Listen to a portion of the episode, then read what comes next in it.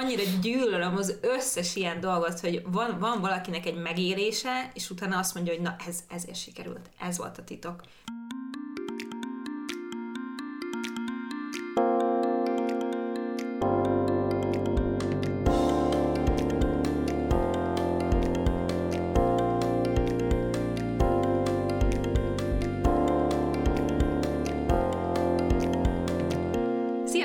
Itt a Pányosata Podcast legújabb epizódja. Én Jócsi vagyok. Én pedig Viki, és um, ma is különleges vendégünk van, mint mindig, de hogy a mai egy kifejezetten nagyon személyes téma lesz, hogyha emlékeztek, akkor két évaddal ezelőtt csináltunk egy podcast epizódot Julcsival és Dáviddal arról, hogy mikor jön a baba, és hát novemberben jön Most. a baba. Most jön. És itt van velünk Dávid, Igen. ennek apropóján. Ja, igen, sziasztok. Igen, mert hogy most egy kis, hát ez csúnyán hangzik, de update-et fogunk tartani arról, hogy hogyan jön a baba. Ja, ja. Beszéltünk már más helyeken is így konkrétan a lombikról, meg valószínűleg fogunk is, sőt még más podcastben is voltunk meghívott vendégek, szóval elég jól körüljárjuk a témát, de szerintem nagyon különleges lesz az, hogy most Vikivel hármasban beszélünk erről, mert hogy Viki volt az, aki a legközelebbről nézte végig az egész folyamatot, és szerintem tök érdekes az ő oldala is, hogy ő hogy élte ezt meg, vagy így mi, milyen, mi maradt meg benne erről az egészről. Nem tudom, hogy valaha kimondtam ezt, többször kicsiben kimondtam, de most kimondhatom egyszer végre nagyban is, hogy mennyire iszonyatosan hálás vagyok azért, hogy, hogy Viki vállalta azt, hogy, hogy ezt végig izgulja velünk, és az összes nagyon-nagyon kellemetlen pillanatát is, amikor végte, végtelenül türelmetlenül és a lehető legkevesebb empátiával viszonyulva nagyon kellemetlen dolgokat üvöltöttem bele a világba, akkor is ott volt, és tudom, hogy ez azért meglehetősen nagy mentális teher tud lenni, amikor a saját problémáid mellett a sikertelenségükben, tehetetlenségükben nagyon ideges és kikészült barátaid vesznek körül. Úgyhogy nagyon, nagyon köszönjük. Én nem sírok egyáltalán. Én se sírok. Nagyon, na- ez, ez rettentően jól esik, nagyon. Nagyon köszönöm. Um, szívesen, szívesen végigasszisztáltam a dolgoknak a boldog pillanatait, a kevésbé boldogakat meg kevésbé szívesen, de hát barátok vagyunk, meg minden. Meg úgyis itt voltam heti kétszer, szóval kénytelen voltam. Igen, nagyon sok választásod nem volt Igen, ez a, egyébként. köszönjük, hogy vállaltad, így ezt jutott, hogy hát, így, Igazából Jó. nem tudom, hogy köszönetet kellett volna mondani, vagy elnézést kérni. Az egyik. nem biztos, hogy önként jelentkezett a feladatra, de hát nyilván azért ugye beszéltünk mi is egyébként Dáviddal, a családdal erről, meg, meg, meg más barátokkal is, de hogy Viki volt az, akivel a legtöbbet találkoztunk személyesen, tehát hogy a heti podcastek, meg minden, úgyhogy ő, ő így azt is végignézte, amit nem feltétlenül önszántunkból osztottunk volna meg úgy egyébként valakivel, úgyhogy szerintem érdekes a te megélésed is ebből a szempontból. Igen, láttad, a, te vagy az egyetlen, aki látta a legalját és a legtetejét is. De mielőtt még belevágnánk, meg mindjárt sírni fogok, um, hogy vagytok? Dávid, mesélj, hogy érzed magad? Alapvetően pozitívba hajló ö, minden. Nagyon furcsa, furcsa ez az egész, hogy exkluzívan szar dolgok történnek, amik így elbizonytalanítanak a jövőnket illetően, a gazdasági helyzetet illetően, a mentális egészségemet illetően, viszont a lelkem másik fele pedig ott van és megadja a választ, hogy oké, okay, de jön Louisi. Úgyhogy minden rendben. Jó vagyok. Az az undorító ö, klisé, amit mondanak, hogy apuka át fogja értékelni a teljes életét, amikor már van egy gyermek, és amikor még nincs is egy gyermek, de igazából az egyetlen gondom az, hogy neki ne legyen egy se. Valahogy, valahogy igaznak érzem ezt. Jócsi, te hogy vagy? Um, köszönöm jól. Eli. El Eli is is jól jól van, van. igen. Kicsit most valamiért be van pörögve. Uh, én nagyon jól vagyok. Mit akartam mondani? Ja, csak annyi, annyi hogy a, az előbb Dávid ugye Louise-nak hívta a gyermeket, és csak mondom, hogyha esetleg nem tudjátok, hogy nem ez lesz a neve, De, de ez... jó név lenne? Igen, egy, egy, egy opció volt a, a Luisa.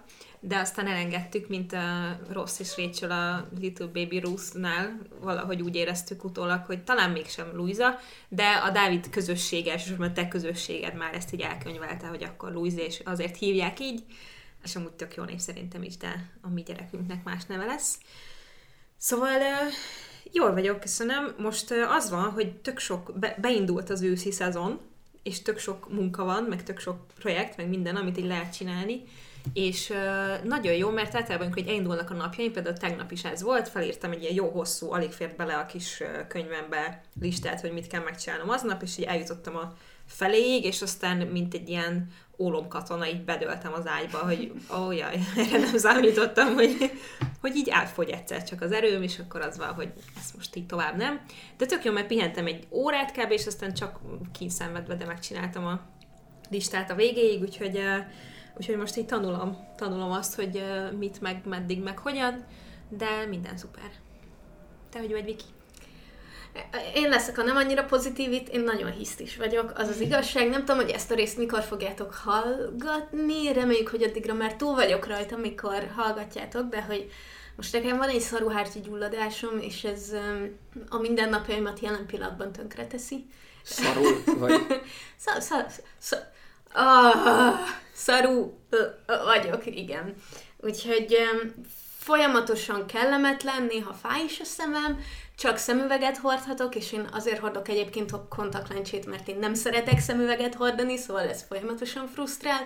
Ráadásul ebbe a még, még csodálatos napsütéses időben nincs diopriás, dioptriás napszemüvegem sem, szóval, um, szóval szenvedek a napfénytől is, és um, ez most így kicsit így um, azt hittem, hogy ez valami nagyon egyszerű dolog, és majd gyorsan elmúlik, ehhez képest még legalább kétszer vissza kell mennem az orvoshoz is miatta, úgyhogy így, így ez, én így tök jól voltam, és így, így, így oké okay volt minden, és így haladtam, és így oké, okay, hogy tele volt a fejem, így zsongolt minden munkától, meg mindentől, amit éppen csinálok, és, de nagyon-nagyon élveztem, és aztán most kicsit úgy érzem, hogy így nem tudom, tudjátok, amikor valaki így hátulról tért hajlatól rúg, és így... Mm miért nem gondoltam rá, hogy valami jönni fog. Úgyhogy őszintén szóval én egy kicsit hisztis hangulatban ülök most itt ma, de ettől függetlenül nagyon jó, hogy itt vagyok veletek, és biztos vagyok benne, hogy fel fog dobni a cukiságotok.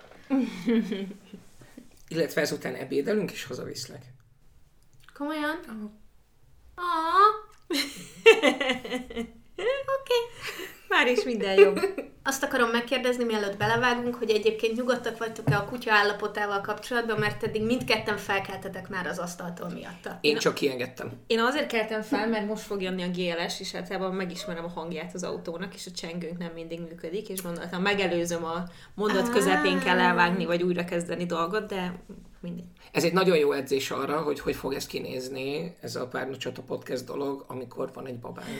Igen. M- majd meglátjuk, majd kiderül. Amikor apa, apa bekopogtat finoman, hogy nem eszik. Én nem tudom, mi van, de nem eszik. Nem az att az egy óra alatt fog éhen halni, lássuk be. Majd kiviszem, hogy ne halljátok, hogy sír. Köszi, köszi. Csak az utca hallja, a, a hallgatók nem. Majd, majd, na, ez lesznek megugrandó feladatok, az az igazság. Én is azt gondolom. De még hogy... reméljük ezt az évadot még nyugalomba végig tudjuk csinálni. Igen hogy... Mind, a, mind, a, mind a ketten rád nézünk a folytatásért. Igen, igen. Én, én annak örülnék, hogyha első körben, mondjuk akik nem nézték meg Ibocsi a videóidat, vagy nem hallgatták meg a podcasteket, amiben szerepeltetek, hogy ugye arról beszéltünk korábban egy teljes részt, hogy, hogy hogy nagyon szeretnétek, de nem jön össze, és hogy így az egész a társadalom ezt hogyan kezeli a család, a barátok hogyan kezeli, hogyan lehet ezzel megbírkozni, és hogy az érdekelne, vagy azt szeretném, hogyha arról mesélnétek egy kicsit, hogy mik voltak innentől fogva a gyakorlati lépések, amin keresztül mentetek. Szóval szerintem itt a Párnacsot a podcastben ott hagytuk abba, hogy nagyon-nagyon-nagyon-nagyon-nagyon szeretnétek kisbabát, de nem sikerül emlékeztessetek engem. Hogy ez mikor volt? Ezen Igen. gondolkozom, hogy akkor hogy mi akkor történt valójában. lobbikoztunk-e már? nem, nem, szerintem még nem. nem. Azt nem tudom, hogy az inszemináció már megvolt-e, mert volt egy darab inszeminációnk, és aztán egy évvel később volt az első lombikunk, Igen. mind a kettő ősszel. 2020. augusztus. Akkor az, akkor az pont a lombikozás előtt volt, igen. Igen, uh-huh. az az első lombik előtt volt effektíve. Igen, igen, mert 2020 Sőt, már a felkészülési időszakban volt, tehát hogy az már az injekciós nem, időszak volt, nem? Nem, nem, a szeptemberben kezdtük. Igen. Igen. De hogy konkrét, közvetlenül azután kezdtük a lombikot, nyilván akkor már ideje tudtuk, hogy fogunk lombikozni. Ugye előtte egy évvel volt egy inszeminációnk, um, ami egy egyszer, egyel egyszerűbb folyamat, um, és az nem sikerült, és akkor azt mondta az orvos, hogy ha akarunk, akkor lehet még inszeminációt, de hogy az én endometriózisommal nem sok esélyt lát arra, hogy az elég sikeres lesz, úgyhogy inkább a lombik. Meg és az én úszóim is nagyon, hogy is mondjam, változó, változó minőségben és mennyiségben érkeznek. Változó kedvel. Igen, nagyon, rap, nagyon, nagyon, nagyon rapszódikus. Nagyon, Mint nagyon amilyen rapszódikus. Mint amilyen én is vagyok. Nem tudom, hogy mi, mi határozza meg. Hangulat. Az, az orvostudomány sem tudja, hogy mi határozza meg, hogy két hét különbséggel leadott minta között miért az egyik nagyon jó, és a másik pedig Are you really a man? Are you sure?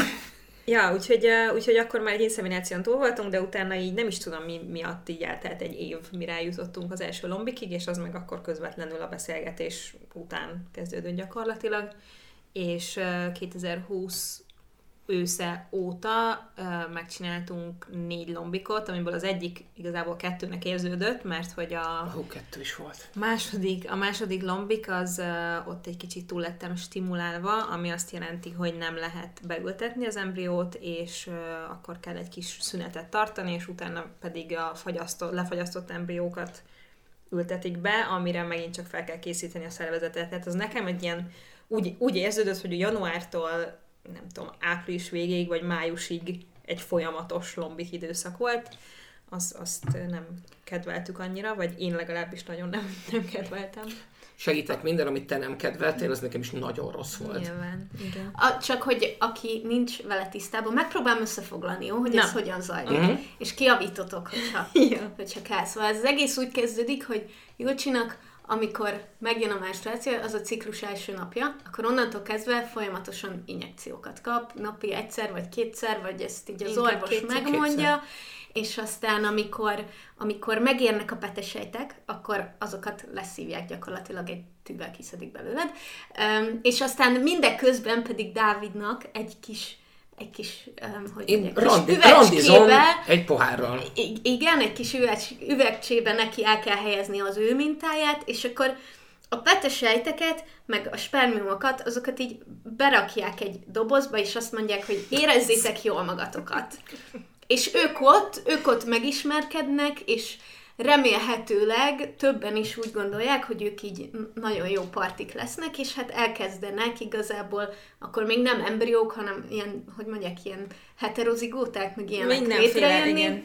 Azt nézik egy pár napig, hogy... Megtermékenyült petesejtnek hívják egy darabon. Oh, oké. Okay. És, és azt nézik egy pár napig, hogy szépen fejlődnek, és akkor eldöntik, hogy a legszebbet, vagy kettő legszebbet, azt, azt beültetik Jolcsiba, és a maradékot meg, hogyha van még olyan, ami szép, azt lefagyasztják, hogy esetleg később lehessen használni, és akkor azt így belerakják Julcsiba, és onnantól kezdve két héten keresztül mindenki ül és malmozik, és nem tudja, hogy mi történik, csak reménykedik, de... Két hét alatt eltelik másfél év. Igen, igen. És ilyenkor hívják a nőket pupónak, ami azt jelenti, hogy pregnant until proven otherwise, vagyis, hogy várandós, amíg be nem bizonyosodik az ellenkezője, ami, ami nekünk egy nagyon jó humor forrás volt már így a, az elsőnél még ezt nem tudtuk, de hogy így nyilván mind egyre több tapasztalatot szereztünk, meg információt a nagyvilágból, meg a YouTube-ról, és és utána már ezt, tehát akkor úgy kell viselkedni, mintha, mert hogy valójában ah. van egy embrió a méhedben, csak nem biztos, hogy beágyazódik, és aztán tovább fejlődik. Úgyhogy nagyon sok bizonytalan pontja van ennek az egész folyamatnak, annyi, annyi kiegészítést hadd tegyek, hogy embriót nem dobnak ki soha, tehát hogy mindenképp lefagyasztják, hogyha életképes, és van néhány ilyen tévhit, tudjátok. Az egyik például, hogy ugye a nem mesterséges megtermékenyítés ez, hanem szervezeten kívüli megtermékenyítés, mert a mesterséges az úgy hangzik, mintha belekevernének még néhány alapanyagot, és akkor nem tudom. Nem, Léte, ezt... Létezik ilyen, de itt nem erről van szó. Nem, itt nem. arról van szó, hogy ők így, ők így a spermiumok meg a petesejtek kiválasztják, hogy ők most így szeretnének el valamit, vagy sem. Valójában Jólcsitól ugye leszívják a, leszívják a petéket, és az én úszóimból pedig kiválasztják a legfaszábbakat, és ezeket rakják be egy Petri csészébe, és így mondják, hogy now, now kiss. Igen, és igen. tehát, hogy megteremtik a lehető legjobb, Legjobb. körülményeket. Igazából egy nagyon szép estét egy laborban töltünk. Igen, és ugye erre többféle okból lehet szükség, hogy így rásegítsenek erre a természetes folyamatra egyébként. Nyilván, ha mondjuk egy nőnek nincsenek petevezetékei, vagy el vannak záródva, akkor ugye alapból ezért nem tud találkozni a spermiummal, hogyha tehát, hogy nagyon sokféle baj lehet, hogyha a spermium lassú, akkor mondjuk azért nem tud megtermékenyíteni a petesejtet, hogyha a petesejt nem jó minőségű, vagy kevés van belőle, tehát hogy nagyon sok oka van annak, hogy valakinek lombikra lehet szüksége. Nálunk, az én esetemben, vagy így endometriózis, meg adenomiózis mellett erre nincs egy konkrét válasz, hogy na ezért, mert ez nem működik, meg ez nem átjárható, meg ez nem izé, hanem így felteszi a kezét a tudomány, és azt mondja, hogy hát valami oka van. Figyelj, nem megnyugtató kész. statisztikákat tudok neked mondani. Amikor elmész egy ilyen lombikra, és ugye a mi lombik kezelésünk az egy az egy ilyen előadással, előadással indult, ahol ott volt az orvos, aki végezte valójában a, a lombik kezelést, illetve ott volt az embriológus is, és mind a ketten a saját területükről tartottak előadást, elmondták, hogy mi ez, hogyan néz ki, mivel jár, mit kell csinálni, mennyi ideig tart, mi történik, ha nem sikerül, és nyilván egy csomó százalékos adatot megosztottak azzal kapcsolatban, amik sokkal jobb százalékok voltak, mint amiket azzal kapcsolatban hallottunk, hogy, hogy természetes, teljesen természetes, tradicionális úton uh, hogyan sikerülhet ez nekünk. Hát igen, ugye alapból nagyon magas a vetélések száma. Ugye azt szokták mondani, hogy ö, egészséges felnőtt embereknél egy bizonyos koron alul egy évig még normális lehet, hogyha nem jön össze a baba. Tehát, hogy ez tök oké, tök normális, és nyilván vannak befolyásoló tényezők, ha valakinek van valami betegsége, vagy nem tudom, akkor ez lecsökkenhet, mit tudom én. Nekünk is, mi, mi is igazából a, a műtétem után egy évig próbálkozhattunk úgymond természetes úton, mert azt mondták, hogy nagyon fiatal vagyok, úgyhogy, úgyhogy minden zsír, minden sima, sima ügy. Nekem ilyet nem mondta. Um, jó, de a te életkorod nem is számít annyira, Ja, mint az ja, enyém, ja, úgyhogy ez, ez valószínűleg ezért van. Kevés a, az esély arra, hogy megtermékenyül egy petesejt az első ciklusban, vagy akár az első pár hónapban, akkor is, ha minden rendben van. Szóval az emberek nem erre készülnek szerintem, így lélekben, meg a felvilágosító órákon, amik nagyon gyalázatosak egyébként is. A vetéléssel meg az a helyzet, hogy nagyon magas a vetélések száma is az első 12 hétben, viszont ennek nagyon sok része olyan korán lezajlik, mondjuk az első négy hétben, vagy hát nyilván akkor termékenyül meg, és akkor utána, hogy nem veszi észre az ember.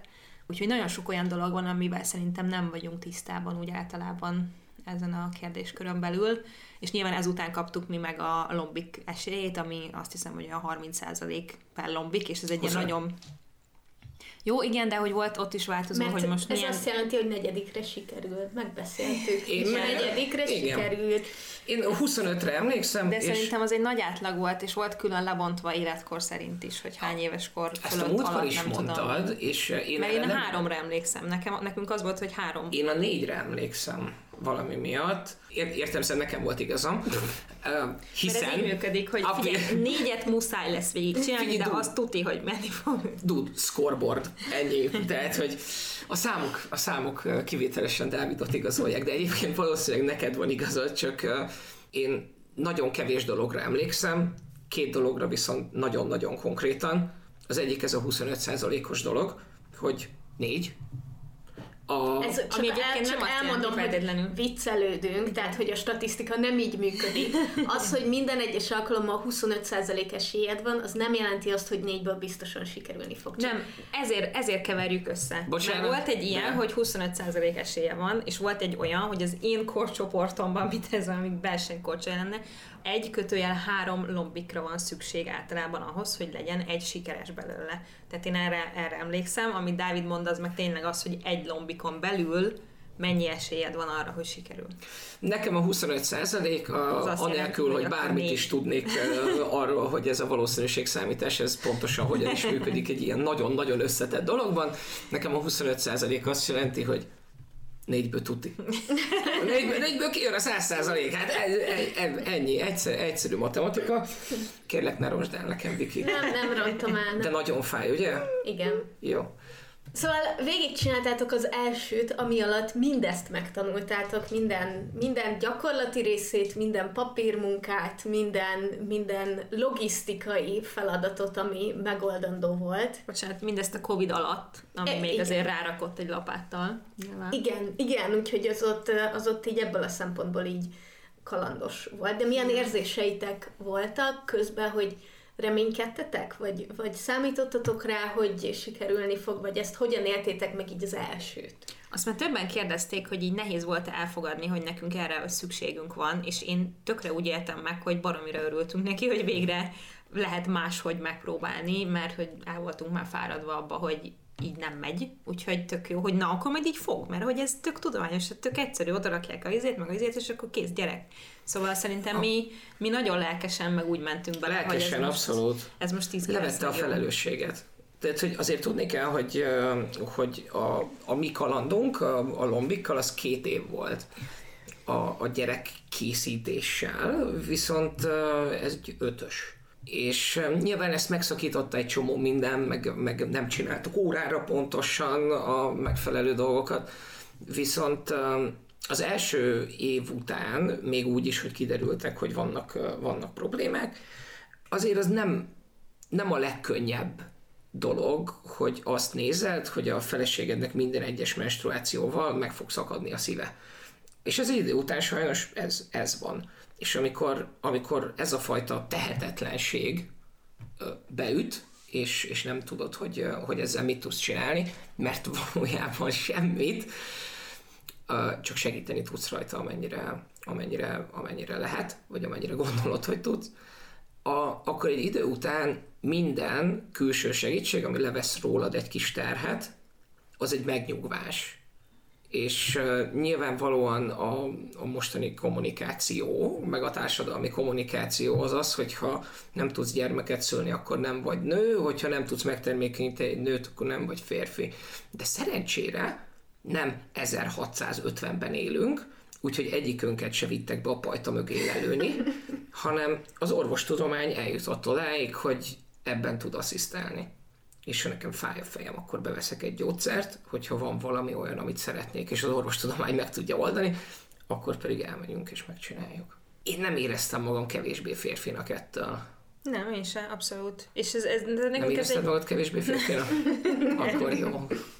Szóval nekünk ez egy tök jó lehetőség volt, és tökre biztonságban is éreztük magunkat. Nyilván az elsőnél még nagyon sok figyelmét lefoglalja az embernek az, hogy milyen papírt kell, hova vinni, mikor, hol kell kitölteni, mindent elolvasol, ami elég ijesztő, nem, ér, nem ajánlom, hogy olvassál mindent, beleértve a betegtájékoztatót az injekcióknak, én azokat is mindig elolvastam, úgyhogy ez nagyon mókás volt, meg hogy közben a Covid, és hogy Dávid nem jöhetett velem soha, hanem egyedül kellett mennem, és így. Tehát, hogy nagyon sok mindenre kell odafigyelni, ami így le, lefoglalja az ember agykerekeit, Um, úgyhogy az elsőről nekem ez, ezek az érzések így a legolyanabb élményeim, a másodiknál meg már én olyan magabiztosan mentem be, mert ott is van, hogy tud, járni kell ultrahangra, meg vérvételre rendszeresen, és így nem tudod, hogy most hova kell állni, oda be kell menni előtte, vagy nem tudom, és amikor másodszor mész, akkor már ilyen hadd mindenkinek segítek, majd először vagy itt, oda menjél először, aztán menjél a másikhoz, és akkor várjál itt, vagy most menjél ki innen, mert úgyis ki fognak küldeni, meg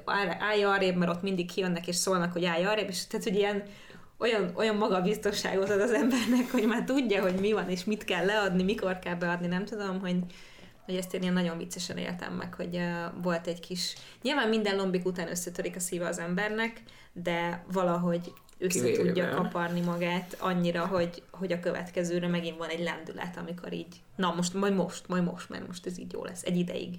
Az, az első volt az, amikor a 30. szülinapodon derült igen. ki? Igen, igen. Azért, azért ez nem volt Azért az nem volt annyira vidám az nem, az időszak. Nem, nem annyira, sőt, az nem igazából úgy volt, hogy uh, hétfőn volt a 30. születésnapom, és uh, valójában már a hétvégén elkezdtem kinda menstruálni, de ugye ilyenkor az van, hogy hogy egy vérvétellel bizonyosodik be, hogy mi van, és uh, a vérzés az ilyenkor normális is lehet akár, szóval, hogy nem az van, hogy akkor ez tuti, hogy ez, hanem a vérvétel HCG szint alapján derül ki, és hát hétfőn mentem a vérvételre, és akkor ki is derült, hogy nem, nem sikerült. Boldog 30. szülinapot nekem, úgyhogy igen, az, az jó volt. De utána akkor egyből eldöntöttétek, hogy mentek a másodikra. Szerintem nem nagyon volt ez így kérdés. Az orvosunk által soha nem volt kérdés, tehát mm-hmm. ő mindig hogy jó, akkor majd akkor találkozunk jövő hónapban, mert hogy a lombikok között is kell járni azért ilyen kontrollra, vagy nem tudom mire, szóval, hogy ő, ő úgy volt vele, hogy addig megyünk, amíg nem lesz gyerek. Mi azért nyilván, ahogy telt az idő, meg a lombikok, így nem voltunk ebben ennyire magabiztosak, meg meghatározottak, de az elején még abszolút szerintem. Én nem nagyon gondoltam bele. Tehát én unironically minden egyes lombikba úgy mentem bele, hogy ez az. Úgyhogy ez sikerülni fog. Az utolsóba is? Aha. Az utolsóba úgy mentem bele, hogy ha ez nem sikerül, akkor nem, fog, nem tudom, hogy, hogy mit fogok csinálni veled. Wow, ez nem hangzik okay. kifejtem, kifejtem egy kicsit, egy kicsit jobban. Nyilván ez a harmadik lombik fényében tűnik, tűnik tragikusnak, nem tudom, hogy akarunk-e addig előreugrani, de a harmadik lombik az valójában sikerült, és nagyon magas HCG szinttel Gyurcsinak nagyon büszkén mondta az orvosa, hogy ön bizony várandós.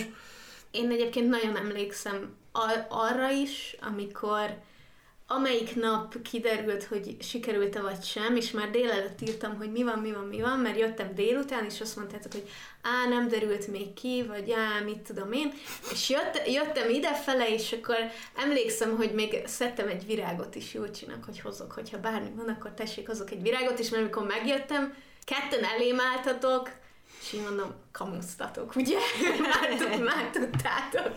És, és, és hogy az, videó is van, mert ezt felvettük. És az, az azért volt nagyon-nagyon különleges, mert hogy, hogy nekem tudtátok így személyesen elmondani, és akkor ott egyből, és az, és ott, akkor, tehát hogy én is szarrá bőgtem magam meg minden, szóval, hogy ott, ott az tényleg hatalmas boldogság volt, és ugyanígy emlékszem arra is, amikor Képzeljétek el, hogy a, a párnacsatás pulcsiknak, amikor anyagot mentünk nézni, és aznap reggel voltatok, vagy hát volt Júlcsi a vizsgálaton, és amikor felszálltunk a, nem is tudom, a, hé, a héven ültünk, és így láttam, hogy itt valamit nagyon néztek, nagyon mosolyogtak, mondom, mi van?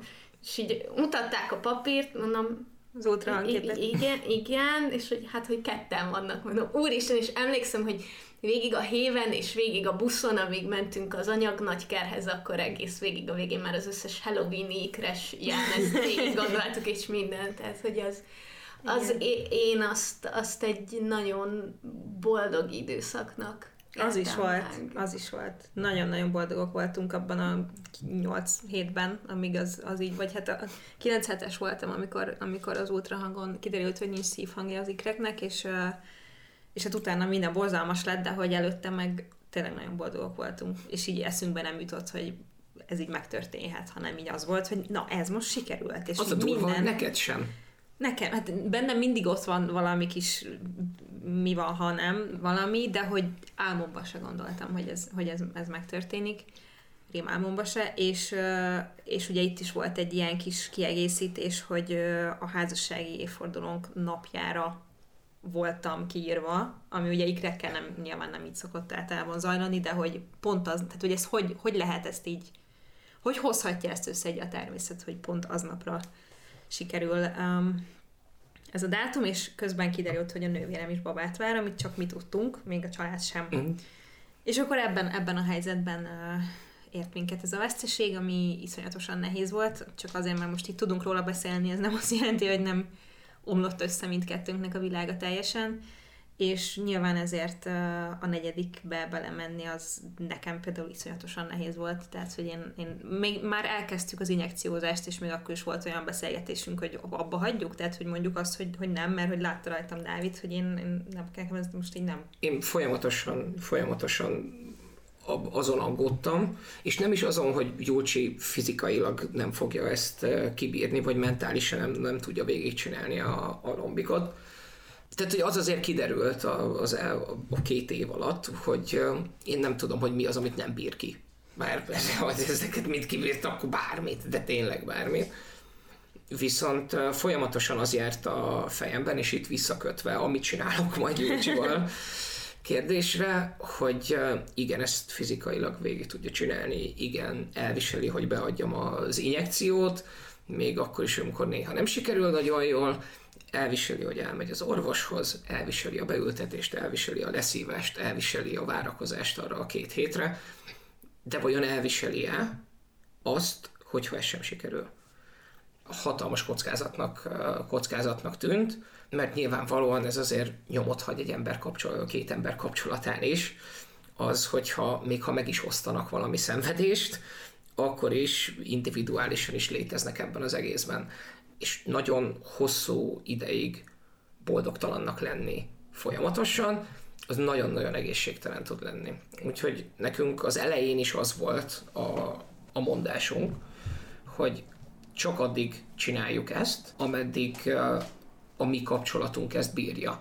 Mert ez fontos a baba, mi nagyon szeretnénk egy babát, de azért egymást azért mégiscsak jobban szeretjük, és azt akarjuk, hogy ez egy hosszú távú dolog legyen. Azt nem tudjuk, hogy hogyan tudjuk elképzelni, meg átalakítani az életünket baba nélküli életre, mert hogy ez ugye, ez ugye tervben volt hosszú ideje, de azt éreztük, hogy meg tudjuk ezt tenni, hogyha meg kell tenni. És én a harmadik lombik után nem voltam benne biztos, hogy, hogy ez jó ötlet a lelkem egyik fele azt mondja, hogy én vagyok az erős, és akkor nekem most egy bástyának kell lennem, akire támaszkodik, és végigcsináljuk együtt. A másik fele viszont óvatosan megkérdezi, hogy lehet-e, hogy ezt nem akarjuk most, és akkor elmegyünk egy évet pihenni, vagy, vagy, vagy egy fél évet pihenni, vagy, vagy egész egyszerűen csak a beültetést később csináljuk meg. Nem sokkal később Jócsi azt mondta, hogy a harmadik ilyen beszélgetésnél az egyik injekció közben, hogy teljesen mindegy, teljesen mindegy, ennél rosszabb most úgysem lehet. Úgyhogy inkább csináljuk. Yeah. Én, én nagyon emlékszem arra az időszakra, akkor nálam vettük fel a párnacsata részeket, és volt többször is, hogy úgy, hogy úgy jöttél, hogy nem tudod, hogy mi legyen, hogy csináljátok, de, de hogy így se jó, meg az se jó, ha csináljátok, az se jó, hogyha nem csináljátok, hogyha már elkezdtétek, akkor már csináljátok végig, de kibírjátok-e végig, és tökre emlékszem, amikor a, a Love is Blind második évadának az évad záró részét néztük nálam, és hogy akkor, akkor ott tényleg emlékszem arra, hogy, hogy pont, pont Dávid beadott Júlcsinak egy inekciót, és ahol, ahol szintén volt egy ilyen pillanat, hogy így de most akkor ezt csináljuk, vagy ne csináljuk, vagy hogy addigra már annyira ilyen, ilyen nyilván amiatt is, hogy ekkora veszteségért titeket a harmadik lombik után, ez egy baromi nehéz dolog, és hogy csak így menjünk, meneteljünk, ne gondoljunk bele, csak így haladjunk, legyünk túl rajta. Azt hiszem, ezt éreztem mm. igazán, hogy csak Igen. legyünk túl rajta. Igen, mert az elején nem tudom, hogy ezt mikor döntöttük így el, vagy mikor gondoltuk ezt, de ugye az van, hogy öt beültetést támogat az állam, um, és aztán ha van egy sikeres, akkor utána majd még többet is, de hogy, hogy öt, öt volt a határ, és akkor azt mondtuk, vagy én legalábbis azt gondoltam, azt éreztem, hogy akkor ez a maximum. Tehát, hogy tudom, hogy valaki megcsinál tizet, én biztos, hogy azt nem bírnám ki, és a testemet se tenném ki annak, stb. Tehát, hogy volt egy ilyen határ nekünk. És ugye, amikor a negyediket, a negyedikbe belevágtunk, akkor úgy voltam vele, hogy tényleg egy kicsit ezt éreztem, hogy nem állok készen meghozni azt a döntést, hogy abba hagyjuk a lombikozást, mert hogy nekünk így az volt az elképzelés szerintem, hogy öt lombik, és ha nem, akkor örökbe fogadunk, és az is egy tök szép gondolat volt, meg egy tök jó lehetőség, szóval, hogy nem... Én nem emlékszem arra, hogy ezt kimondtuk volna. Én azt hittem, hogy hát, te így... beszéltünk a... róla, meg én így, én így ebben voltam. Tehát, hogy el fogom tudni engedni ezt az egészet, akkor, hogyha megtesszük, amit tudunk ebben a kérdésben, és hogyha az sem sikerül, akkor biztos, hogy nem mentünk volna tovább, úgyhogy még fizetni is kell érte. Most az más kérdés, hogy most már nincs is rá lehetőség. Én azt gondoltam, hogy képes lettem volna ezt így egy ilyen lezárásnak tekinteni, hogy nem, akkor nekünk nem lesz ezen az úton gyerekünk, hanem akkor örökbe fogadunk, és akkor, az is milyen jó lesz. Akkor viszont azt érzem, hogy ügyetlenül kommunikáltunk, mert uh, én én azt gondoltam, hogy te, az, hogy te nem döntöttél az örökbefogadással kapcsolatban. A legnehezebb elereszteni lesz ezt. De én nem tudtam, hogy benned van egy, van egy, van egy vége igazából. Én megmondom én, hogy éltem meg. Te, Dávid, az elejétől fogva azt mondtad, hogy ha Júlcsinak elég, akkor az örökbefogadás is kész. Szerintem én meg mindig azt éreztem Júlcsi rajtad, hogy most a lombik van, és hogyha az az öt alkalomból nem sikerül, akkor utána jöhet a következő lépcső, de amíg ezen a lépcsőn vagyunk, addig, addig erre a lépcsőre koncentráljunk. Igen, igen. Szóval, hogy ez, ez volt bennem, és ezért, amikor így beszéltünk róla, hogy jó, akkor most így pihenjünk, meg várjunk, én, nekem nincs, nincs olyan, hogy pihenek, meg várok. Tehát ha tudom, hogy ezt még egyszer végig kell csinálnom, akkor teljesen mindegy, hogy most csinálom végig, vagy fél év múlva, vagy egy év múlva. Arról nem is beszélve, hogy nyilván közben egyre idősebb vagyok, most oké, hogy csak 32 leszek, de hogy a nőknél ez egyszerűen számít és kész, a másik meg az, hogy egyre távolabban az endometriózis műtétem, ami meg nyilván 5 év alatt 50% az esélye, hogy minden vissza ugyanarra, mint előtte volt. Szóval, hogy, hogy nekem még ezek is így bennem voltak, hogy nincs idő várni, meg nem is segítenek különösebben ebben a helyzetben. Volt, amikor kicsit össze tudtuk szedni magunkat, csak így azt akarom, hogy így érezzétek, hogy én rendkívüli módon tudtam élvezni a lombikoknál azt, hogy mennem kellett az ultrahangra, a vérvételre, azt, hogy szuri idő volt, hogy elhülyéskedtük, tehát hogy konkrétan ezeket a részeit, amin szerintem egy külső szemlélő azt mondja, hogy fú, ez biztos így megterhel. Nem, én ezt élveztem, mert az volt bennem, hogy most ezt csináljuk, és most történik, és most készül épp a gyerekünk, és mennyire király, lehet, hogy nem úgy, hogy nem annyira élveztem, mint mások élvezik, amikor gyereket csinálnak, de hogy, hogy magát a folyamatot, tehát úgy, úgy éreztem, hogy, hogy ez, ez egy ilyen kontroll, ami, amit így, tehát hogy tudok is, de közben nem is rajtam múlik, szóval nagyon jó volt ez a része nekem. Ami nem volt jó, az a bizonytalanság, a várakozása, nem tudom mi. Meg a... Azt tudom, hogy a control freak-et azt abszolút simogatta benned, a, a, a nagyon timed minden. Meg szerintem nem csak a control freak hanem hogy most is tettünk valamit, most uh-huh. is mhm. tettünk valamit, most is tettünk valamit, és minden egyes injekcióval ti tevékenyen hozzá tudtatok járulni ahhoz, hogy haladjatok előre. Uh-huh. Igen. Azt meg kell mondjam, hogy uh, nyilván Jócsi maximalizmusát feltételezem, hogy nektek pont nem kell bemutatni. Szeretném, hogy Recovery nagy... maximalistának hívnám. Mert... De nem, azt mondom, hogy Jócsi maximalizmusát nem kell nektek bemutatni, de a, a fejlődését a lombikokon, lombikokon keresztül egy maximalista eléraksz egy falat, ami bizonytalanság tégláiból építettek, és teljesen mindegy, hogy hányszor üti bele a fejét, az a fal az nem mozdul, az segít. Sok szempontból a negyedik lombikunk volt a legnehezebb, mentálisan. De van egy szempont, ami, amiből a legkönnyebb volt. Az, hogy, az, hogy egy kicsit... Nem volt erő, Nem volt erőd. Nem volt, és, és nyilván nem azt mondom, hogy az elengedés, mert nem az elengedés, hanem, hanem egész egyszerűen az, hogy az első lombiknál ugye még ilyen, ezt is lehetne csinálni, azt is lehetne csinálni, melyik az, ami működik, mi az, ami nekem kényelmes, mi az, amit tudok csinálni.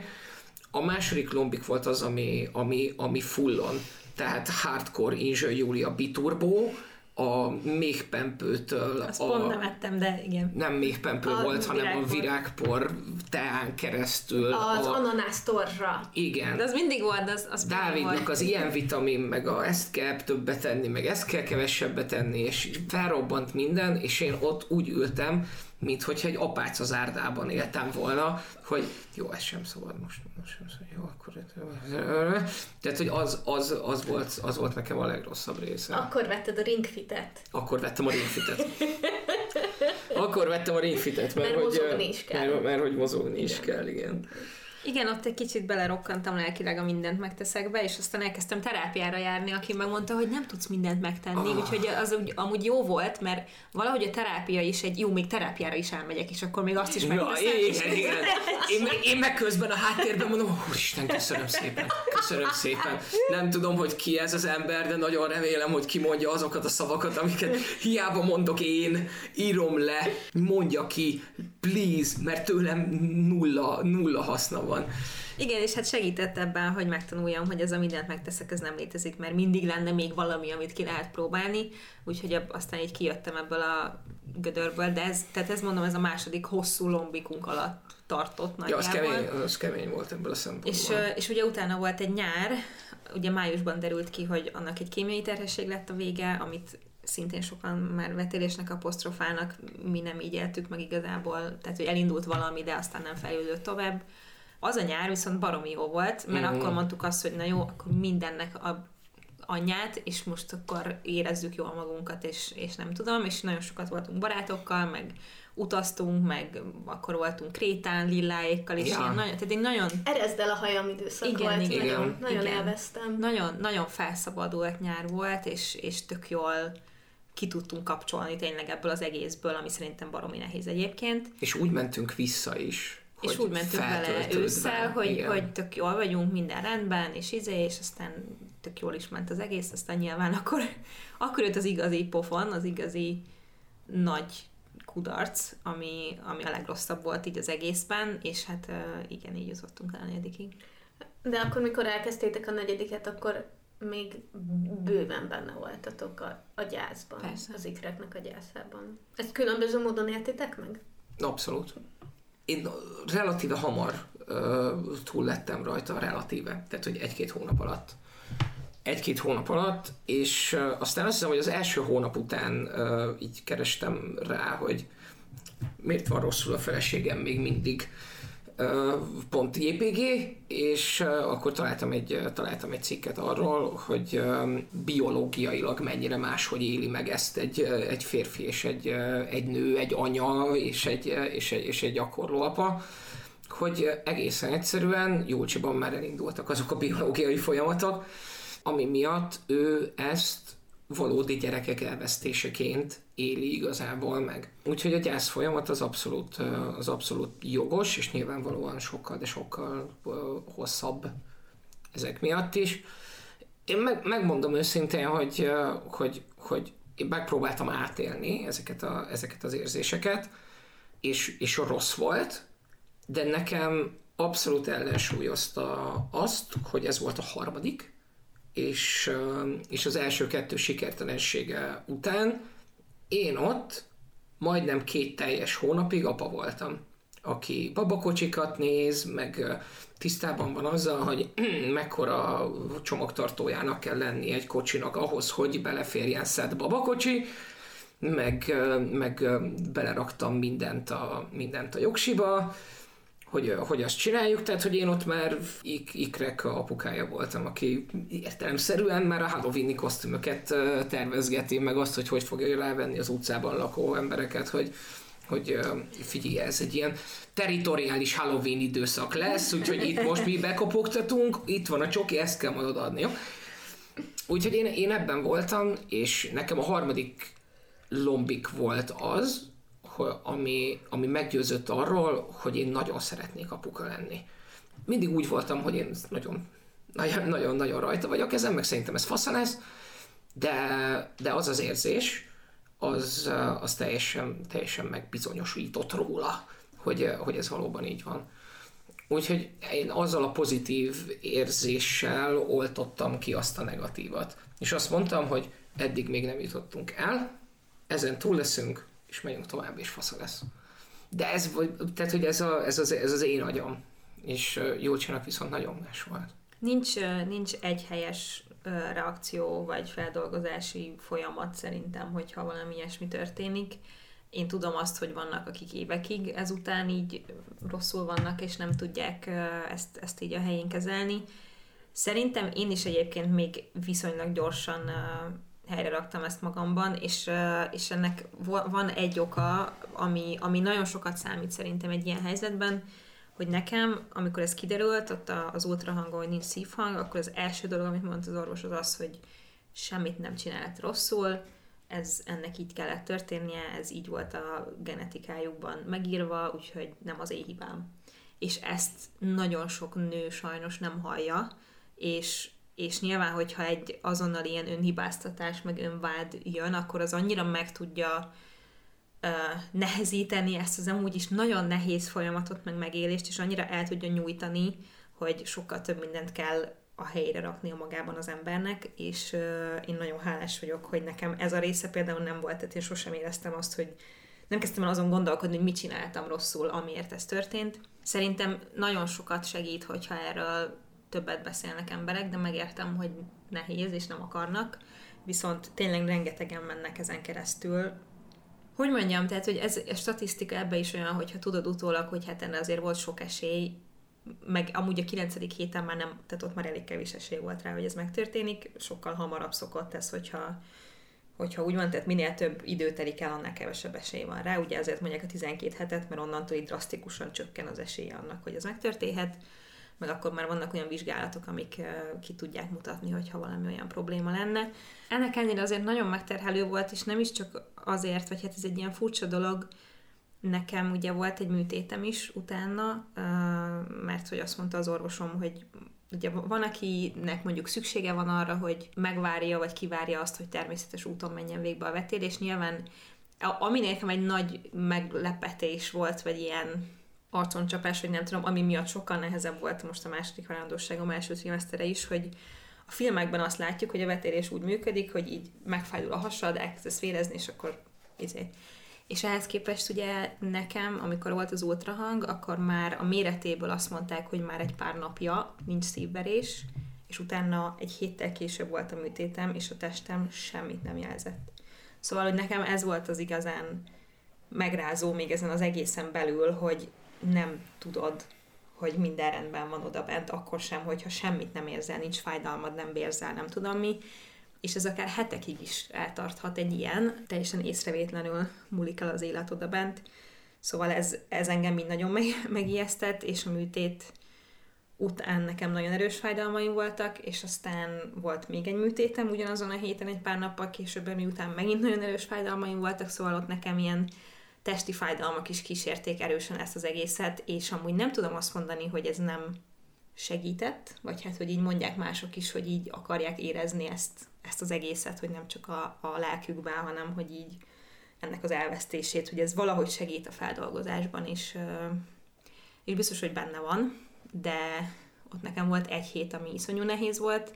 Annyit sírtam, hogy iszonyatosan fájt a fejem, tehát hogy ki voltam száradva, és nem tudtam semmit tenni ellene, tehát hogy a fájdalomcsillapító az semmit nem segített, meg annyi vizet ittam, mint a franc, és így, szóval nagyon, az úgy testileg, lelkileg nagyon megviselt ez a pár hét, és utána meg nyilván időbe telik, amíg az ember ezt így helyre teszi magában. Mindent kipróbáltam szerintem, mert hogy december, ugye ez november elején derült ki, és akkor november közepén volt a két műtét, és akkor novemberben még így abszolút ez a gyász időszak volt, decemberben meg napi blogoltam, és nagyon sokat dolgoztam, és akkor volt az, hogy jó, akkor most beleugrom valami másba, és akkor erre nem gondolok, és majd az segít, és valamennyi segített akkor ott éppen, és aztán januárban meg ugye elmentem már az elvonulására, a három hetes ilyen gyógykezelésre, ahol meg a, az ellentétje volt a munkába menekülésnek, és ott csend volt, egyedül voltam, én voltam. Tehát ott meg nagyon ez a, ez a befelé figyelés működött, úgyhogy mindent is kipróbáltam, de ennek ellenére ugye amikor február végén kezdtük a negyedik lombikot, akkor, akkor én még nem voltam önmagam teljesen, és annak ellenére sem, hogy magát azt elfogadtam, hogy ennek így kellett lennie, és hogy ez, ez van, tehát magot, magát az elvesztését a gyerekeknek el tudtam fogadni, meg volt néhány rituálém, meg ilyen dolog, amit így végig csináltunk, meg csináltam, mert, mert nekem fontos volt, és szerintem tud segíteni. Például van egy gyűrűm, amiben van két holdkő, és ezt, ezt így megtaláltam online, hogy a szü- vannak ilyen születési kövek ugye minden hónapnál, és a júniusnak a születési köve az a holdkő, és egyébként a holdkő emellett a termékenységnek is így a, a, a köve gyakorlatilag, és találtam egy olyan gyűrűt, amiben két holdkő van, egy kisebb és egy nagyobb, és a két embrió is egy kisebb és egy nagyobb volt mindig az útra a képeken, szóval nekem ez egy ilyen nagyon jelentőségteljes dolog volt, és azóta hordom ezt a gyűrűt, és azért hordom, nem azért, hogy úgy emlékezzek rájuk, hogy a gyerekek, akiket elvesztettünk, hanem, hanem ilyen pozitív értelemben az a két hónap, amíg velünk voltak, és hogy ez, hogy tényleg iszonyú boldogok voltunk, és mennyire jó volt, és én így akarok rájuk emlékezni, és így is fogok, tehát, hogy soha nem tudja ezt úgy elfelejteni az ember, de nekem úgy érzem, hogy sikerült így átkeretezni, és nyilván ennek nagy szerepe van abban, hogy vagy hát az, hogy most itt van a kislányom, a kislányunk, a, itt hordom a pocakomban még egy előre, és itt rúdalózik most jelenleg is, ez azért nagyon sokat segít. Tehát, hogyha ez nincs, akkor valószínűleg most egész más lelkiállapotban lennék. Igen. És azt sem tudjuk kizárni, hogy nem a termékenység okozó holdkövek miatt sikerült. Így van. Mert akkor a, a lobbik alatt rajta volt a gyűrű gyerekek, tehát hogy nem tudjuk azt mondani, hogy nem így van.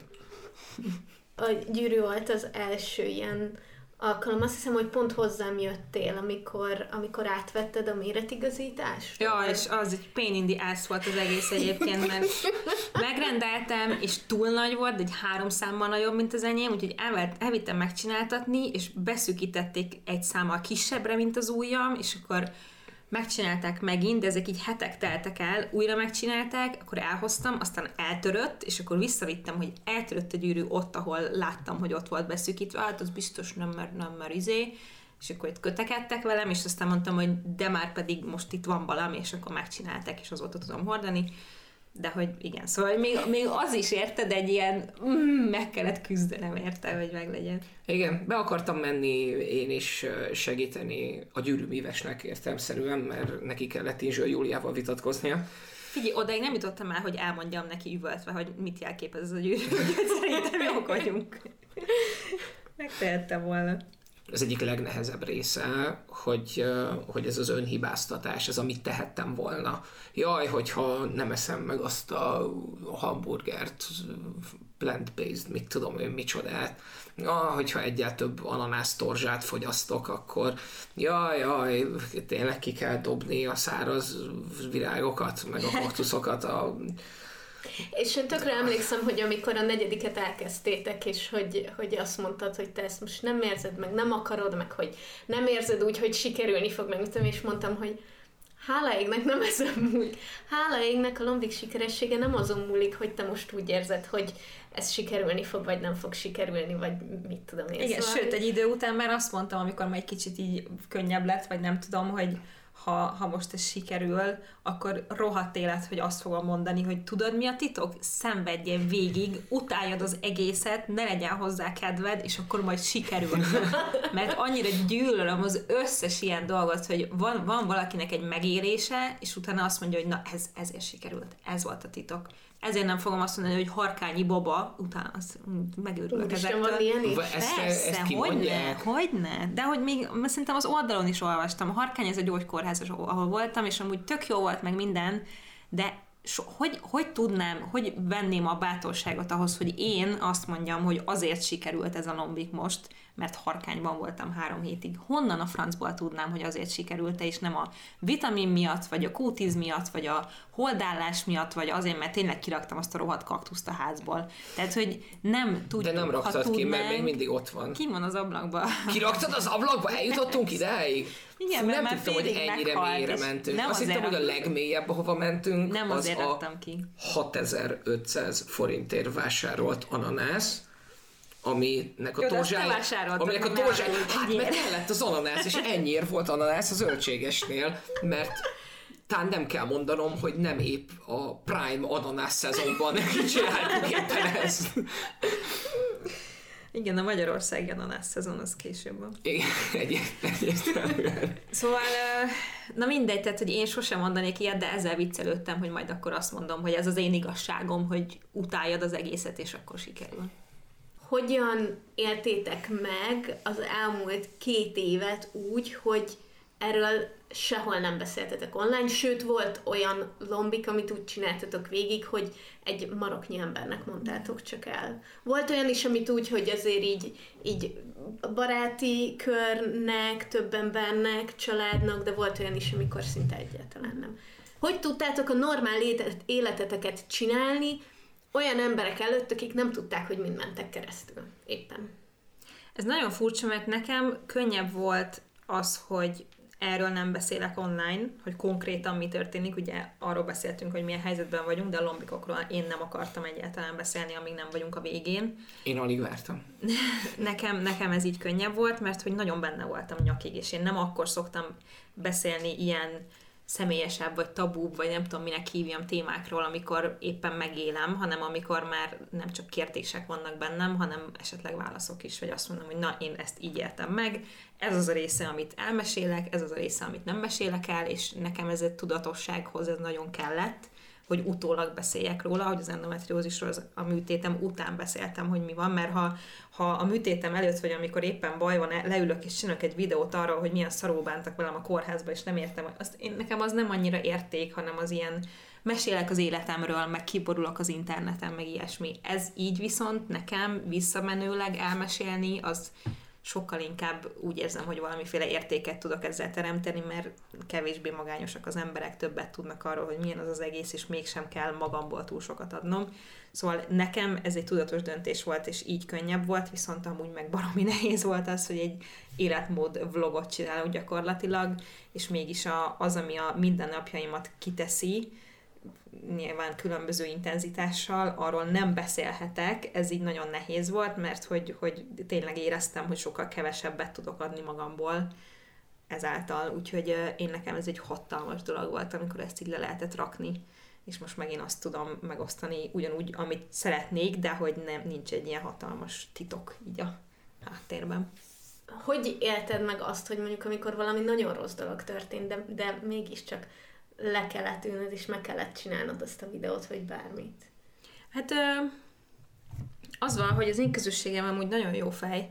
Nyilván például, amikor a, a betélés volt, akkor is kiraktam valamit, hogy most éppen nagyon-nagyon-nagyon rossz minden, és utólag egyébként volt, aki kitalálta, hogy valószínűleg mi történt, de nem kérdeztek rá, mert nagyon érzelmileg intelligensek ilyen szempontból, és ezt így mindig elfogadták, de közben azt is éreztem, hogy valakinek meg már elege van abból, hogy nem mondom el, hogy mi van, csak az, hogy rossz. És ők kevésbé érdekelnek, megmondom őszintén, de hogy, de hogy azért nyilván nem volt kellemes visszahatása ennek az egésznek, hogy mert nekem mindig rossz valami, meg mit tudom én. Tehát, hogy egy része ennek biztos, hogy jó helyről jön, csak hát nem, nem tudom, tud az ha jó helyről jön, az azt, azt lehet jól kommunikálni, tehát hogy ezt lehet úgy... De, az, hogy, de van olyan, hogy valami jó helyről jön, csak Igen, de kaptam olyan kritikát, hogy, hogy mindig szomorú vagyok. Ja, én csak azt mondtam, hogy van olyan, ami jó helyről jön, nem az, hogy... Jaj, Jézus Mária, mit csinálsz? Belenyúlt a bordámba a kislány.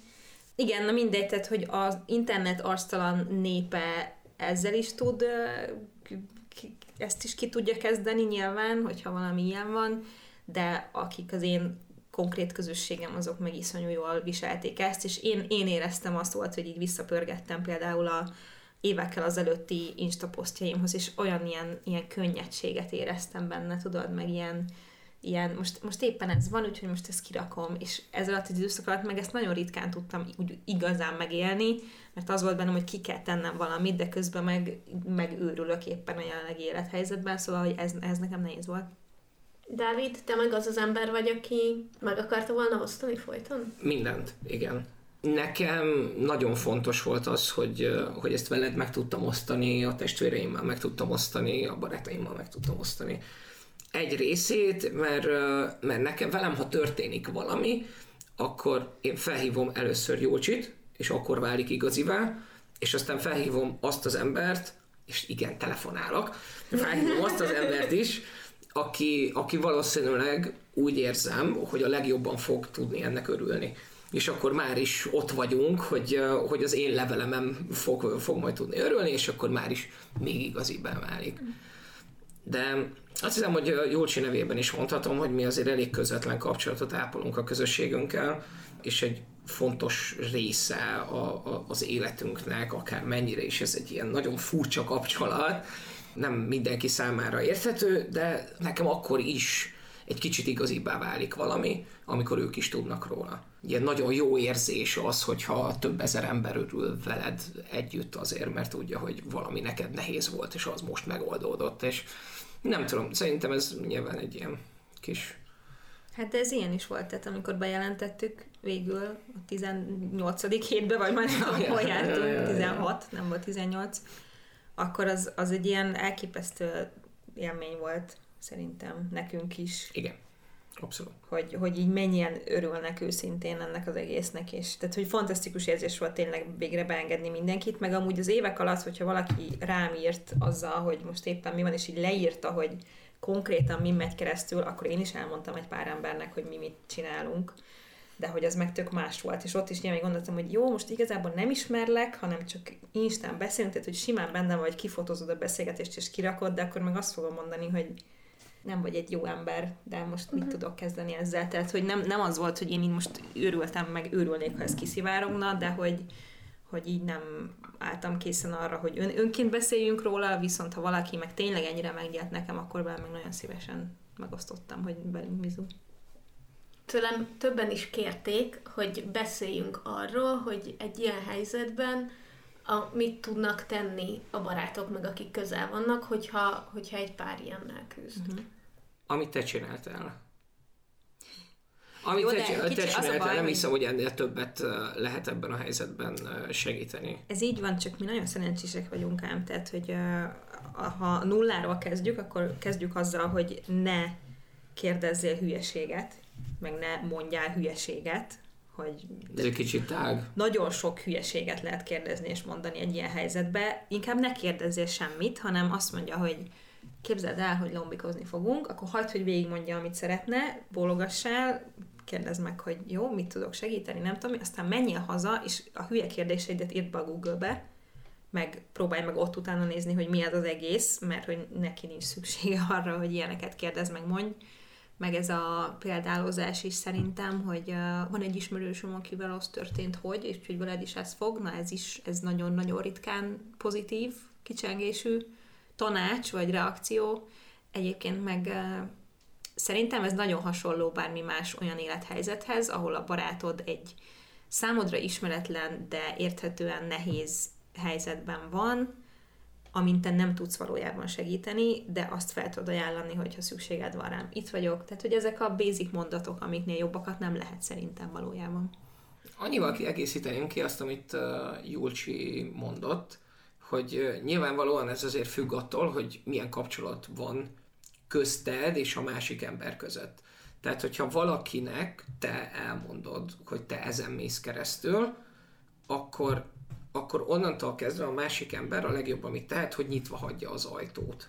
Persze, ha valami van, akkor szóljál nyugodtan, fingom nincs, hogy mit kell ebben a helyzetben, helyzetben csinálni, de szerintem, hogyha valaki nyit feléd ezzel, akkor az valamilyen formában invitáció is, hogy te a része lehetsz ennek, valamennyire, és akkor majd organikusan kialakul, hogy mennyire is vagy te a része. Tehát, hogy egy-két kérdést nyilvánvalóan megengedhetsz, megengedhetsz magadnak, mert hogy mindenkinek megvan a magához való esze, és azt tudja mondani, hogy í, elmások.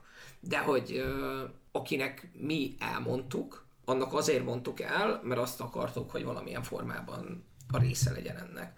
Az, hogy neked olyan magas az elkút, hogy nem, jöttél a, nem jöttél a dologgal, és uh, amikor harmadszorra is jeleztem, hogy uh, engem nem feltétlenül érdekel mi az a mucus plug, akkor, uh, akkor végül abba hagytad a történetet. Talán két mondattal később, mint ahol szerettem volna, de abba hagytad. Jó, egy kicsit pontosítanom kell, mert a hülye kérdések alatt olyanokat értek, hogy de hát ha lombik baba, akkor nem lesz két feje, meg ilyenek. Tehát nem az, hogy nem lehet, tehát így nem azt Jó, hogy az várom el a automatikus Ja, negatívra igen. ugrottál. Hát meg- én Hogy érted? ja, arról meg beszélünk, át- hogy mi az, amit ne csináljanak. Hát nyilván arról fogok beszélni, amit ne. Hogy a, a hülye kérdés az számomra ez. Nem azt, nem, nem azt várnám el a barátoktól, hogy legyenek tökéletesen tisztában a folyamattal. A kérdezés az lehet egy tök jó, kedves, nyitott dolog, ami tényleg abban segít, hogy a másik meg tudja nyílni, ez tök rendben van.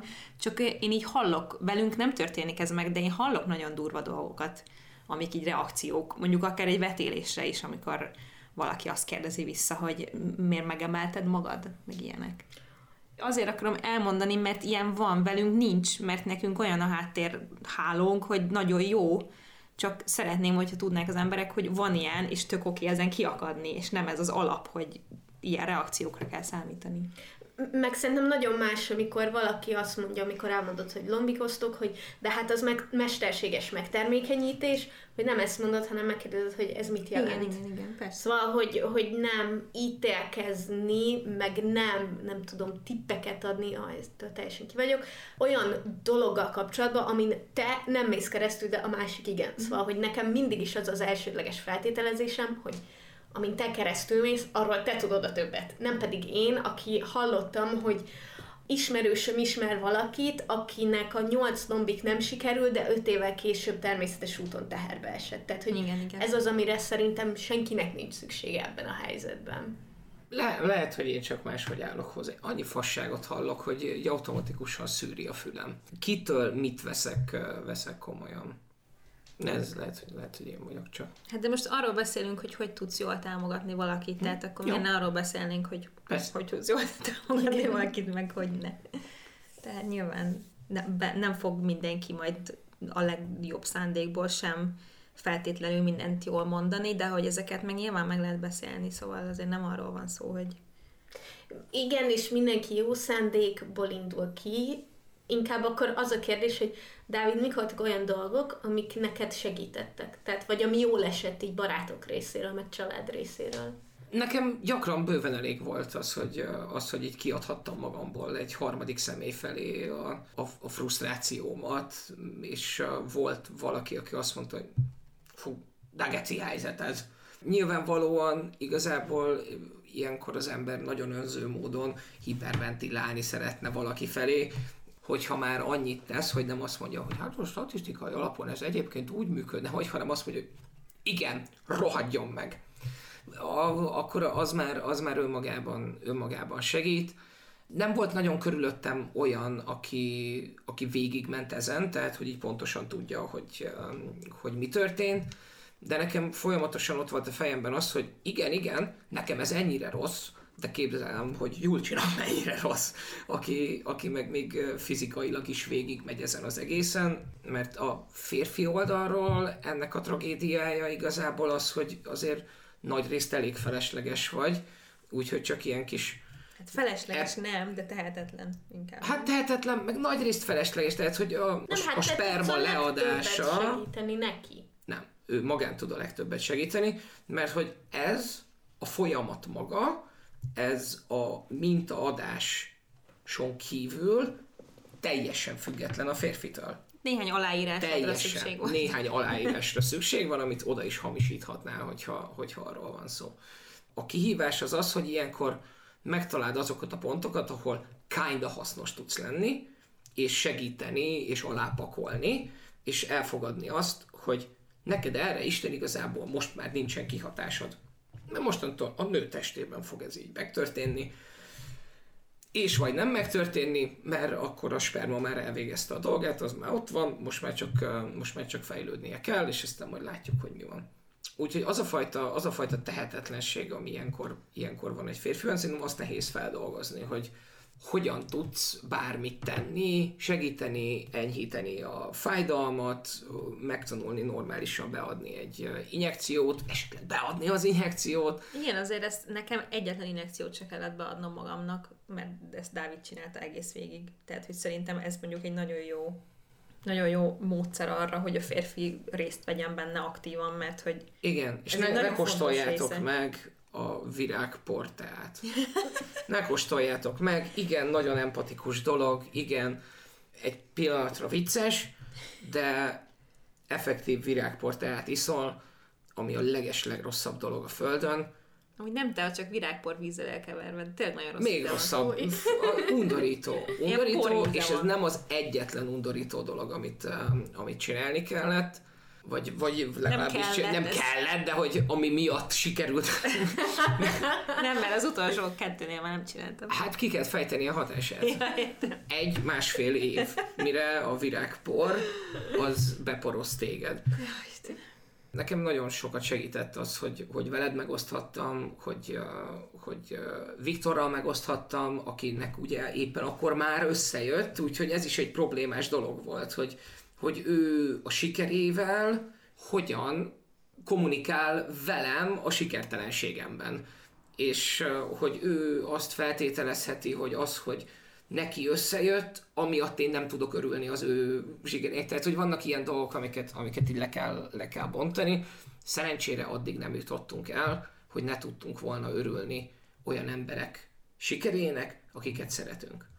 Igen, és... azért született egy pár baba így ezekben az években Igen. körülöttünk, és nekem, nekem e, van egy barátnőm, aki ilyen nagyon ilyen egyenes. Vele, vele például soha nem volt még semmi konfliktusom, meg, meg izé, félreértés, meg nem tudom, mert ő is megmondja, amit akar, én is megmondom, amit akarok, és neki született egy babája, és ő megkérdezte tőlem akkor, mert tudta, hogy milyen helyzetben vagyunk, hogy figyelj, neked ez rossz, ha én küldök képet, vagy szeretnéd, tehát hogy így rákérdezett, tudod, nem az volt, hogy így ja, inkább akkor nem is írok neki, mert mi van, ha rosszul esik, hanem megkérdezte, és mondtam, hogy annyira imádlak, hogy megkérdezted, nekem ez nem rossz, nyugodtan küldjet, főleg így, hogy ugye erről tudunk beszélni, te is tudod, hogy mi van, és nem az van, hogy át se gondolod, tehát hogy tudom, hogy mögötte van a gondolat, de közben meg nekem miért fájna az, hogy neked van egy gyönyörű gyermeked, akit mutogatni akarsz. Szóval, hogy mindenről lehet beszélni szerintem, csak Mindenről. Hát az egyetlen dolog, ami változott, az az, hogy sokkal idegesebb vagyunk, vagyunk amikor az anyuka a boltban a könyökénél fogva húzza végig a gyereket, hogy neked miért sikerült. Tehát biztos, hogy kellett ez. Tutira kellett ez, és aztán lehetséges, hogy amikor majd, majd én gondolkozom el ezen, hogy hú, de szívesen megfognám a könyökénél fogva, és végighúznám a bolton, akkor lehetséges, hogy ez majd kontextusba kerül a fejemben. A nagyon-nagyon-nagyon fáradt szülő nem legjobb pillanatát éppen megnézni. De ezt majd, ezt majd látjuk. Ez egy másik híd. Jócsi, neked mi az, ami így a környezeted részéről a legnagyobb segítség volt? Szerintem ez a, a, az, az érdeklődés, az őszinte érdeklődés, meg a nem tudom, van, van olyan barátnőm, aki, aki például nagyon lelkes, és uh, amikor nekünk például nehezebb volt most az első trimeszterben, tehát azt mondom, hogy igen, de azért csak így suttogva mondom, és íz, és ő meg tudta, és ő meg így iszonyatos kitörő örömmel így, íz, és ő, is kérdezte, hogy ez baj, hogy én ennyire örülök, és ennyire tudom, hogy minden ez, és mondtam, hogy nem, mert hogy ez tök jó, mert én nem vagyok erre képes, hogy nem merem ezt csinálni, de hogy részéről meg tök jól esik, ja, hogy ilyen... Igen, meg már van egy házon, van egy a háztartásban. igen, úgyhogy Úgyhogy, úgyhogy szerintem amíg az ember őszinte és, és önmagát adja, de nyilván érzelmi intelligenciával áll a másikhoz, és figyel arra, hogy mire van szüksége, addig ez, ez tök jó. Én, én azt nem tudtam volna elképzelni, mert beszélgettem sok olyan nővel, akinél meg kb. senki nem tudta a környezetében azt se, hogy lombikoznak, és nekem az, nekem az iszonyú nehéz lett volna, hogy, absz- hogy az, hogy mi ketten egymás között megbeszéljük, az egy dolog, de mi benne vagyunk mind a ketten. Nagyon kevés. És nagyon nagy szükség van arra, hogy valakinek, aki nincs benne, is így tudjál erről, erről beszélni. Úgyhogy ha valaki tud hallgatni, az már, az már leg, leggyakrabban elég. Te hogy élted meg ezt az egészet? Mert te tényleg láttad a legalját és a legtetejét is. Hmm, hát nézzétek, én nagyon nagy érzelmi hullámokon keresztül mentem miattatok, tehát hogy én is nagyon örültem, és volt olyan, hogy, hogy otthon sírtam. A, tehát, hogy amikor nem arról volt szó, hogy együtt voltunk, és együtt sírtunk, vagy valami, hanem így eszembe jutottak dolgok, és akkor otthon sírtam. Meg olyan is, hogy nagyon-nagyon boldog voltam, és, és nem is tudom, egyszer egyszer írtam is neked, hogy, hogy, hogy nem tudom, hogy minden reggel felébredek, és akkor az van bennem, hogy a jó csitárás.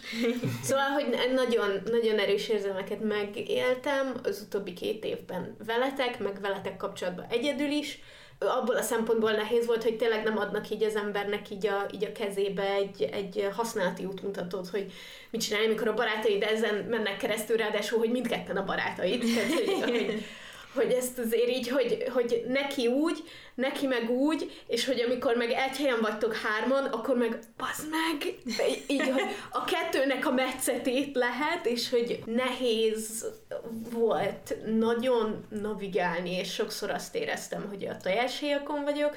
Az volt még egy, egy kihívás, hogy a saját határaimat öm, tiszteletben tartani, és volt is egy pont, amikor, amikor öm, amikor ezt mondtad. Nekünk. Igen. Hogy most úgy érzem, hogy most így túlságosan belevonódtam ezekbe, és hogy már olyan szinten volt rám mondjuk hatás alatti egymás közötti feszültségetek például, hogy, hogy azt már úgy éreztem, hogy, hogy nem az enyém, és nem is bírom elvinni, mert nem az enyém. Volt egy, volt egy rossz időszak, ami, amit az is jelzett, hogy akkor is ugye skipintroztunk is együtt, meg párnacsatáztunk is együtt, vagy párnacsatáztatok ti együtt, volt egy alkalom, amikor uh, nem maradtál vacsorázni, hanem el, elmentél azonnal, és akkor, akkor így uh, nem, so, nem sokkal utána uh, beszéltünk róla, gondolom Júlcsival is beszéltél, meg, meg velem is külön beszéltél, hogy ez, hogy ez sok. És, és akkor mi is azt éreztük, hogy uh, már sokak vagyunk. És Tehát, együtt hogy... beszéltünk róla, hárman ott ültünk a stúdióban. Igen. Aha. Hát szerintem éreztük is rajtad, és aztán utána mi beszéltünk róla Dáviddal, hogy azt hiszem, azt hiszem, hogy Vikivel kicsit vala, valamit kell csinálni, mert ez így nem, nem jó, hogy ezt ilyen közelről nézi, és aztán utána beszéltünk róla, és szerintem tök jó, hogy És nem csak Vikivel. Beszélni. Engem annyira eltöltött, ez tavaly, tavaly az év végén volt, annyira eltöltött, vagy nem idén év elején, a, a saját fájdalmam, Hát igen, meg amikor- a saját, igen. a, a, annyira lekötött minden, hogy szinte vak lettem arra, hogy attól függetlenül, hogy nekem ilyen hatalmas hegyekben állnak ezek a problémák, attól függetlenül a barátaimnál sem szüntek meg. Erről beszéltünk azóta Vikivel is többet, meg, meg azokkal a barátaimmal is, akiket szintén érint, érint ez az egész, úgyhogy ez is egy, uh, ez is egy veszélyfaktor ennek, hogy, uh, hogy annyira elmerülsz ebben az egészben, hogy, uh, hogy vak leszel egy csomó olyan dologra, ami viszont ettől függetlenül megy tovább az élet, csak, csak te vagy az, az, aki így le van maradva benne. Nagyon kedves emlékem az, hogy kint feküdtem a hintályba. Egyébként tök durva, hogy én az ilyen fontos beszélgetésekre emlékszem mindig, hogy hol történt. most most Én is, fedeztem fel, is. hogy már negyedik olyat mondom, hogy tudom, hogy hol ültem, meg hol voltunk. Én egy nagyon nehéz időszakon mentem keresztül, és ti pedig éppen ott a bejelentés határán voltatok meg, hogy akkor már így elindult ez a nagy boldogság felhő, én meg éppen nagyon szarba voltam benne. Pont elkezdtem kijönni, már, amikor így szerintem így érezhető volt így a nem tudom hangulatbeli változás így közöttünk, és akkor Dávid így megkérdezte, hogy nagyon idegesítő a boldogságunk, és akkor azt tudtam mondani, amikor tényleg úgy éreztem, hogy figyelj, most jobban vagyok, úgyhogy most nem. De ha szarul leszek, akkor nagyon fog idegesíteni. Azóta nagyon figyelünk, hogy, hogy visszakapcsoljunk. Most nyilván az utóbbi pár hónap Gail undorító rózsaszín szlájmos boldogságában azért kevesebb az a feszültség, amit, amit kifele sugárzunk, de utána, miután beszéltünk, próbáltunk nagyon figyelni, hogy ajaj, itt, itt valószínűleg, valószínűleg problémák vannak. Igen, de szerintem ez amúgy ilyen, tehát hogy, hogy egy, egy barátságon belül vannak ilyen dinamikai változások ilyen szempontból is, tehát ha valaki valami nehéz dolgon megy keresztül, akkor sokkal kevesebb figyelem jut arra, hogy jó, de a másikkal mi van. De amíg ezt meg lehet beszélni, meg amíg ez oda-vissza történik, nem egy nagyon kiegyensúlyozatlan helyzet, hogy mindig csak az egyikkel van ez, addig szerintem ezeket át lehet vészelni valahogy, csak kommunikációra van szükség hozzá. Kommunikációra az, hogy ennyi évadnak el kellett telnie, mire erre a megoldásra jutottunk. Ja, hát meg az önismeretről ne az beszéljünk. önismeret, az empátiáról beszéltetek már egyébként? Azt hiszem még arról. Arról mi még is? nem. Na, még egy dolgot akarok kérdezni. Na. Főleg így az elmúlt napok, meg hetek történései kapcsán, hogy így nem unjátok meg erről beszélni? Tehát, hogy nem, nem, nem unalmas már, hogy ennyi helyen folyton erről kell beszélni, mert mint hogy most különböző podcastekben is voltak vendég, voltatok vendégek, meg streamek, meg mit tudom én, hogy most csak, hogy most ez a téma is, most mindenkit ez érdekel, és most erről kell mindenkinek mesélnetek. Hogy 28-szor elmesélni, milyen. Két narcisztikus embertől kérdezett, hogy megunták-e azt, hogy saját magukról beszélnek. Well, én már készen állok a következő lépésre, én már alig várom, hogy arról lehessen beszélni, hogy, hogy a baba hordóban hogy áll megfelelően a gyerek, az autós ülés megfelelő rögzítése érdekében milyen extra dolgokat lehet csinálni, illetve hogy mi az a Montessori módszer, és hogy, ö, és hogy hogyan kíséri ez végig egy gyerek életét a kisbabától az általános iskoláig, vagy akár még ö, tovább is. Akarnám mondani, hogy ezek nem azok a helyzet. Ezek azok a helyzetek, amikor nem kell olyat csinálni, mint amilyet én most csinálok, hogy a legalsó fiókba kell rakni a ruháit, hogy önállósodjon, és ő vehesse ki a, Azt a ruháját. Yes, that's what's up. Tehát, hogy én, én, már, én már készen állok a következő, a következő szintre. De én azt érzem, hogy, hogy, hogy ez, ahogy Júlcs is mondta korábban, ez segíthet valakinek, aki, aki benne van, és egyedül érzi magát, aki fél ettől az egésztől, és fél belefogni, és láthatja, hogy, láthatja, hogy milyen ez a gyakorlati része, a mentális része, a párkapcsolati része. Egy része szerintem egy ilyen társadalmi felelősségvállalás, a másik része pedig az, hogy szar volt, de most már jó. Igen, nekem nagyon jól esett, hogy így kiszakadhatott belőlünk ez az egész, szóval ez nyilván benne van, hogy emiatt örülök neki, hogy beszéltünk róla most már többször. Az elmúlt egy hétben tényleg harmadszor meséljük el a sztorit, úgyhogy vagy hát én nekem tegnap is volt egy ilyen instalálvom ezzel kapcsolatban, úgyhogy uh, most egy kicsit tényleg tömény, de, de egyébként meg bármikor bárkinek nagyon szívesen mesélek, és szerintem Dávid is, akár privátban keres meg, akár másik podcast, újság, nem tudom mi, mert, mert engem, én nagyon örülök neki, amikor valaki egy olyan téma felé nyit, amiben ő nem érintett személyesen, és szeretném, hogyha ez egy sokkal gyakoribb és természetesebb beszédtéma lenne ez a lombik, és mi most készen állunk róla beszélni, úgyhogy nagyon szívesen beszélünk róla, de én is azért jobban élvezem a turis babaruhák mutogatását, meg ilyesmi, szóval nyilván tök jó előre is tekinteni, de hát nekünk mindig ilyen volt, vagy hát nekem főleg mindig ilyen volt a tartalmam, hogy akkor most egyet egyet a társadalomért, egyet magamért, egyet a nem tudom, a nézőkért, és akkor így ezt mindig így be van osztva, hogy, hogy melyik téma mi. Tényleg nyugodtan kereshettek engem olyan platformokon, ahol lehet billentyűzetről válaszolni mert én a telefonomon nem fogok hosszan írni. Majd küldesz hangüzit. Ennyi, besz- beszív, Én küldtetek már hangüzit? Nem. Mert úgy hallom, hogy ahhoz vagy nagyon fiatalnak, vagy nagyon öregnek kell lenni. Igen? Tehát, hogy ez a kettő. Hát a kettő között vagyunk sajnos. Nézd, én, én egy ember van, akit elviselem, az Csecse összes többi, igen, az összes ja. többinél forgatom a szememet, és teljesen ki vagyok tőle Téged még be tudlak venni ebbe a körbe, de nem akarlak. Az a baj, hogy én annyira kimondhatatlanul gyűlölöm azt, aki a hangüzenetet küld. Fú, nagyon. Hogy természetesen Csecse Attila kivétel, mert neki, neki bármit, bármit, bármit megbocsájtok, mert annál egy szebb lelkű embert én, én nem ismerek ezen a földön, de nem, nem akarnék beállni a sorba, mert akkor nem oldhatom azokat, akik ezt csinálják. Igen, szóval nagyon sok helyen tudtok tájékozódni a, a, ennek az egésznek a úgymond előszeléről. Van egy pár a podcast részünk, a jön a baba, ahol szintén Júlcsival és Dáviddal hárman beszélgetünk. Um, így, a, így a milyen érzés, amikor, amikor nem, vagy nagyon nehezen jön össze a baba, és ezen kívül pedig Júlcsinak van legalább négy videója a témából, minden egyes lombikról van külön videója a YouTube csatornáján. Igen. Emellett szerepeltetek az Együttható podcastben, illetve Tegnap egy Insta Live-ban voltam, csak én a Lilu N um, Instagram oldalon, majd ezeket linkeljük a leírásba, szerintem, hogy egyszerűbb. Igen, úgyhogy, úgyhogy egy csomó helyen meg tudjátok hallgatni még ezt a sztorit újra és újra. és újra, és újra. Mindenhol egy kicsit újra. máshogy, nyilván, de igen. És szerintem azt is mondhatjuk, hogy majd azért fogunk update-elni, és, és mindenképp szeretném, hogy majd, majd ha túl vagyunk a terhességen, majd akkor beszélünk a terhességről, és amikor túl vagyunk yeah. a szülésen, akkor meg a szülésről. És aztán utána meg, majd nem tudom, minden évadban egy epizódot biztosítunk találunk. így a babaruháknak, meg a hordozóknak. De amúgy nem fog változni semmi a ti szempontotokból, úgyhogy... Nem? Mi van? Nem nektek mondom, hallgatóknak. Ja? ja.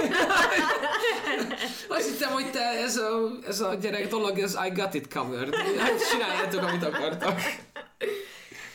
Nagyon köszönjük, hogy velünk voltatok ma. Dávidnak is, hogy uh, megtisztelt minket. Pont itthon voltam. Pont itthon volt, igen. Dávidot egyébként megtaláljátok a twitch.tv per Geeks oldalon, vagy Dave alsóvonás FVG néven Instagramon. Hogyha pedig e-mailt küldenétek nekünk, akkor azt megtehetitek a párnacsot a podcast kukacgmail.com címen, ha pedig támogatnátok a podcastet, akkor havi néhány dollárral megtehetitek a patreon.com per párnacsota oldalon, és nagyon köszönjük, hogyha támogattok minket abban, hogy még több és jobb podcast epizódot készítsünk nektek és az is egy nagyon jó támogatás, hogyha megosztjátok a hallgatott epizódokat másokkal, vagy a közösségi médiában, illetve ha értékelitek az egyes epizódokat a podcast hallgató applikációitokban. Köszönjük, hogy itt voltatok, és jövő héten találkozunk újra. Sziasztok! Sziasztok! Mennyire kibaszott összeszedettek vagytok ti ebben De az elköszönésben? hogy ezt még nem vettük fel egyszer, és rakjuk ja. be mindig a végére az epizódnak, hanem minden egyes kurva alkalommal elmondjuk ugyanazt szóról szóra. Igen, de néha, néha azért egyszer-egyszer viszünk bele valami változtatást, ami... Amitől nem lesz értelmes a mondat.